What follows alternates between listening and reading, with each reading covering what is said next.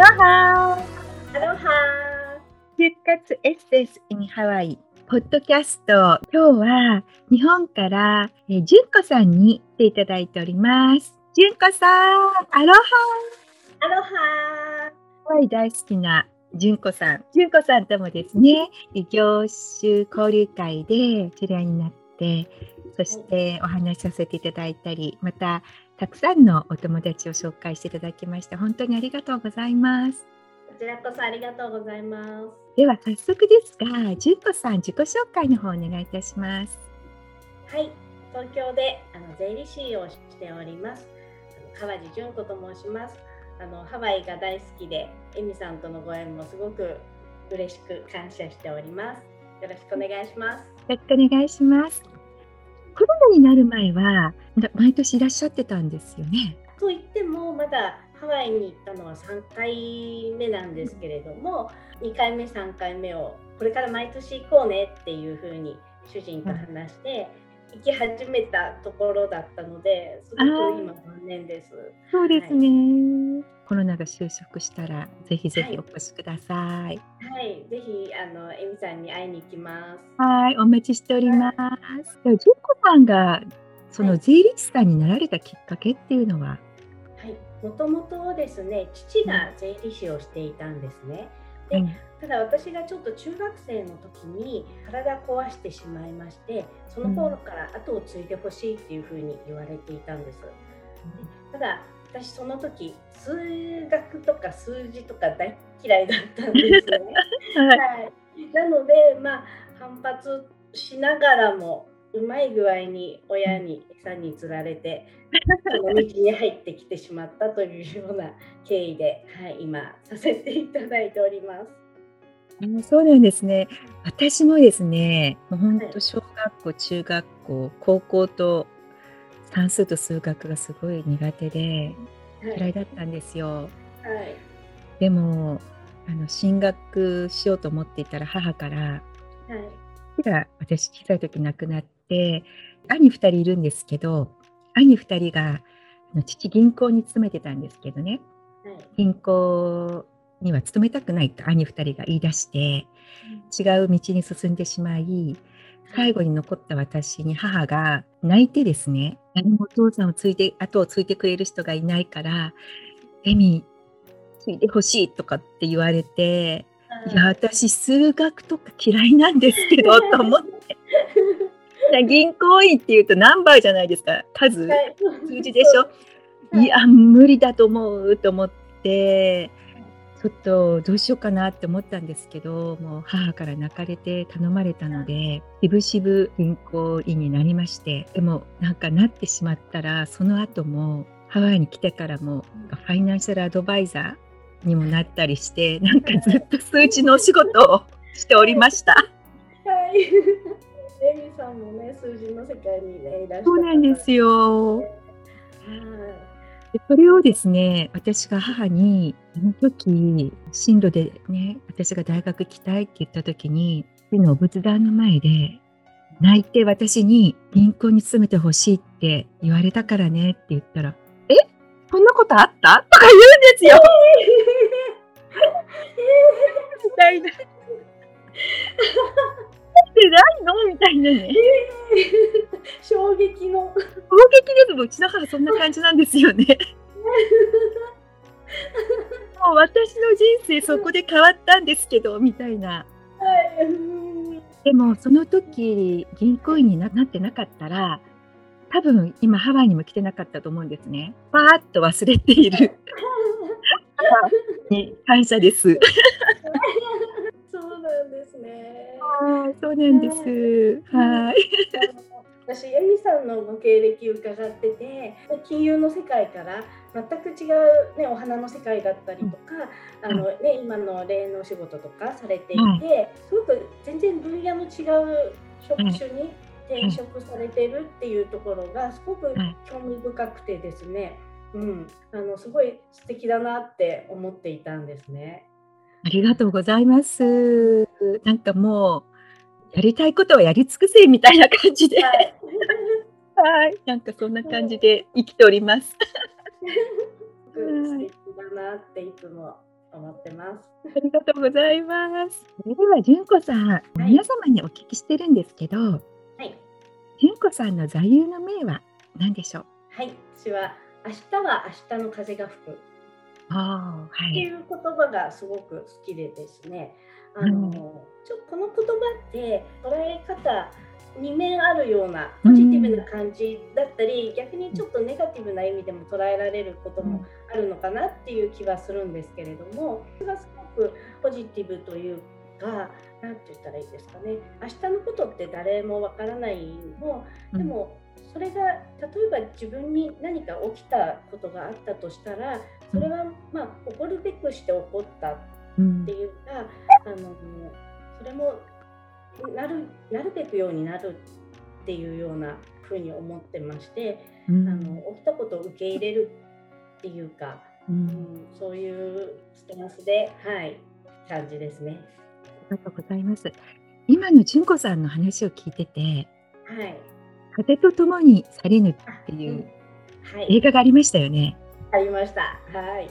でも最後に大女優さんがはい明日は明日の風が吹くって言われたんでしたっけ、はい、そうですね。ね、はいなんか。今そのシーンが浮かんできました。はい。あの映画すごく、まあ、す好きなんですけれども主人公のスカレット・オハラのうん、すごく、あのところもそうだしあなんかちょっとあバカだなって思っちゃうだったりとか、はい、うん、なんかあの物の心理に気づいていない。あそこはそうじゃないのにみたいなところちょっとやきもきしたりとか、でも最終的にその起きたことを全て受け入れる強さみたいなところはすごい好きですね。そうですね。あの映画もすごく小さい時に初めて見たんですけど、はい、でそれから大人になってからも何回か見る機会があって、見るごとになんかこう自分が受け入れる気持ちが変わってきますよね。うんうん、そうですね。ねえ、うん結構深いそうですね。だなって、ううんん思います。本当に名作ですね。うん、そうですね。うんそうあのケセラセラってはい。うちの母がよく言ってるんですけど、ね、そうなんですね。同じような意味合いですよね。はいケセラセラも。そうですね。ねはい。うん。だからどうにかなるさみたいな。でも本当ですよね。明日のことを心配して悩んでいても何も変わらないですもんね。うん、そうですね。それをどう自分の中であどう受け入れていくか、ううん、ん、そこもすべてひっくるめて、う、うんん、なんか人生なのかなみたいな。うんはい。明日の風が吹く。はい。はい、いい言葉ですね。では純子さん、あの、はい皆さんにお聞きしてるんですが、最後に行きたい場所はどちらでしょうか？私ははい、もうこれは迷いもなくハワイです。おありがとうございます。はい。あの最後に行きたいところというか、うんむしろ住んでたいですね。ああ、ぜひぜひ、もう移住してきてください。もう本当に住みたいです。はうい。ん、で、あのすごくあのそういうふうに思ってた中で、うんそのあのエミさんとのご縁があったことが本当にもう嬉しくて、うんはい。これからもいろいろなハワイのお話とか聞かせてください。ああ、もちろんです。あのハワイのどういうところがお好きですか？なんかもうこれはちょっと言葉で言い表せないんですけれども、あのもうその空気感っていうか、すごいなんかパワーを感じる。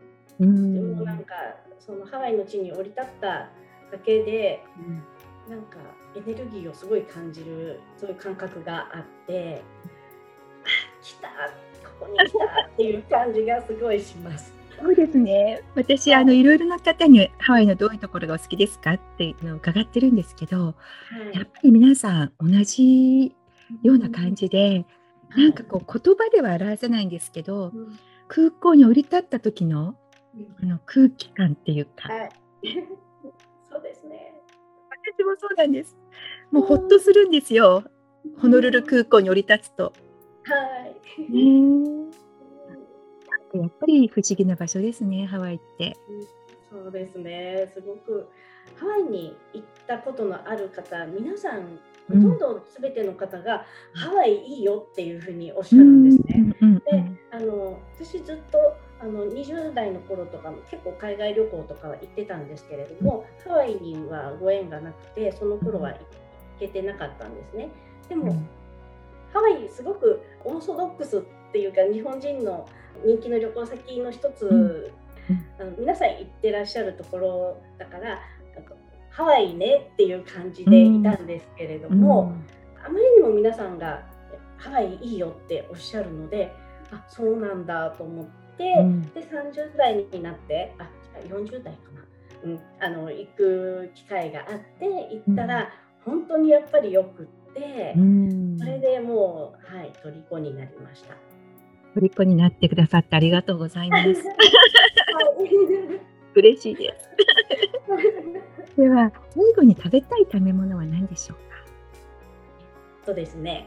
あの赤身のステーキと、うん、あの付け合わせにあのグリルしたお野菜が食べたいです。いいですね。はい。ハワイにも日本はね美味しい和牛がたくさんありますけどハワイにも、まあ、赤身はいのあの美味しいステーキもたくさんありますので、はい、ぜひぜひ今度ご一緒いたしましょう。はい、ぜひよろしくお願いします。よろしくお願いします。はい。では、純子さんはもし生まれ変われたとしたら、次はどのようなお仕事されたいですか？はい、私ちょっと大きく2つありまして、うん、1つは子供の頃から実はあのアナウンサーになりたかったんですね。えー、そうなんですか？そうそうなんですよ。すごい喋るの苦手とか言っておきながら、うん、はい、すごくアナウンサーに憧れていて、えー、でこの仕事に入ってからも、うん、ちょっとなんかナレーションのスクールに通ってみたりとか、えー、やったりはしてたんですけれども、でも、あの結局はい仕事としてすることができなかったので、うん、やっぱりそれあのアナウンサーに対する憧れっていうのが今でもありますね。はい、そうなんですね。はい。で、あともう一つ、あので最近ちょっと全然行けてないんですけれども、一時すごく宝塚にすごくハマったことがあって、はい。はい、あれあの舞台見ながら、あこれ舞台に立ったら楽しそうだなって思ってました。はい、でエミさんのポッドキャストの第6回で、プレイ現象の舞台に立たれたというお話されてたじゃないですか。はい。そうあれ聞いて、うん、わあすごい羨ましいって思ってました。本当私多分3歳から9歳までだったんですけど、はい、はいあの宝塚大劇場で年に1回本当にその当時は何が何だかちっちゃくて分からなかったですけど、はい、今思えばねすごい舞台に立ってたんだなって思ってで母が、うん、母が宝塚が好きでよく見にも行ってたんですよ近かったので。そうなんですねはい本当にあの楽しい思い出です。ぜひぜひあの来世では一緒にの行きましょうか。はい。勝ちましょうか。はい。楽しみですね。はい。純子さんと私と、はい、同級生で生まれてきましょう。ね。お待ちしてますので、私の方がだいぶ上ですから。いえいえ、そんなに、そんなに違わなかったかと。はい。なんか楽しみが増えました。はい、私もすごく楽しみです。それでは最後に皆さんにメッセージがございましたらどうぞ。私今回すごいこの機会をあのいただきまして改めてあのエミさんからの質問とかについて考えたりとかする時間を持った時に最近自分のこと全然考えられてなかったなって自分がどうしたいのかとか自分の好きなものだったりとかそういったものにあの目を向ける時間が全くなかったので、うん、改めてちょっと考えた時にすごくハッピーな気持ちになれたんですね。い、そうなんですか。よかった。はい、嬉しいです。なので、はい、今回のこのあの貴重な機会を本当にありがとうございました。はこちらこそあの本当いつもね純子さんはあの税理士さんとして、ね、朝早くから夜遅くまでお仕事されていらっしゃるようなので私体壊されないかなと思っていつもね心配してたんですよ。ありがとうございます。いつも心配してくださって。あのね、フェイスブックのあのメッセンジャーとか言うと、こっちの朝7時だから日本の2時とか。今、ね、今家に帰ってきましたとか、えー、今2時に？夜中の2時に家に帰る。もうすごいなんかいつ寝てらっしゃるんだろうと思うくらい。ねまあそうやって自分をねちょっとこう振り返る時間っていうのを持っていただけたっていうことで、はい、私も本当に嬉しいです。ありがとうございました。こちらこそありがとうございました。それではあのコロナが終わってですねまたご主人様と一緒にハワイにお越しいただけるということで、はい、その日まで楽しみにしております。はい、私も楽しみにしています。はい、ゆりこさん、その日まで。アフイホー。アフイホー。